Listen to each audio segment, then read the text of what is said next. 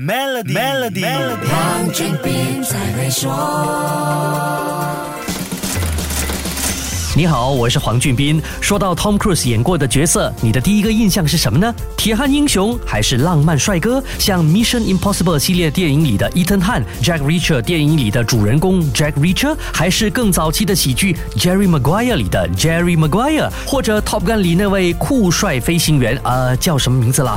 啊，对，叫 Pete Mitchell。无论你想到的是哪一部电影、哪一个角色，或许你不记得这些角色的名字，但你一定记得阿汤哥给角色。注入的精气神，这些元素给观众创造了深刻记忆，延伸出无限的回忆。就像一九八六年的 Top Gun 电影里，阿汤哥骑着 K 牌子重型摩托的拉风画面，还有那个 R 牌子的飞行员墨镜等等。如果你看过，我这么一说，肯定勾起你的回忆了。当年看这部电影时，有的人是踌躇满志，有的人是正值壮年，也有些人是年少轻狂。三十六年后，这些观众已经是人到中年，进戏院看续集，更多是寻找。回想当年的美好感觉，不是吗？另外，阿汤哥当年的酷帅风靡了多少年轻男女？在续集里，他几乎是青春永驻，这让粉丝们感觉时间仿佛就停驻在当年，很快就沉浸到年轻的回忆当中。这是非常高明的怀旧营销，不露痕迹却虏获人心。这也是为什么这部真人明星电影能在当今超级英雄大 IP 和电脑特效充斥的影视产业里鹤立鸡群的原因。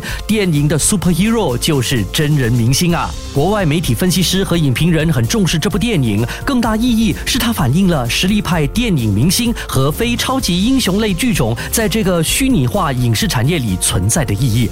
这部电影值得努力做营销的中小企业好好看和仔细研究。好，先说到这里，更多财经话题，守住下星期一 Melody 黄俊斌才会说。黄斌才会说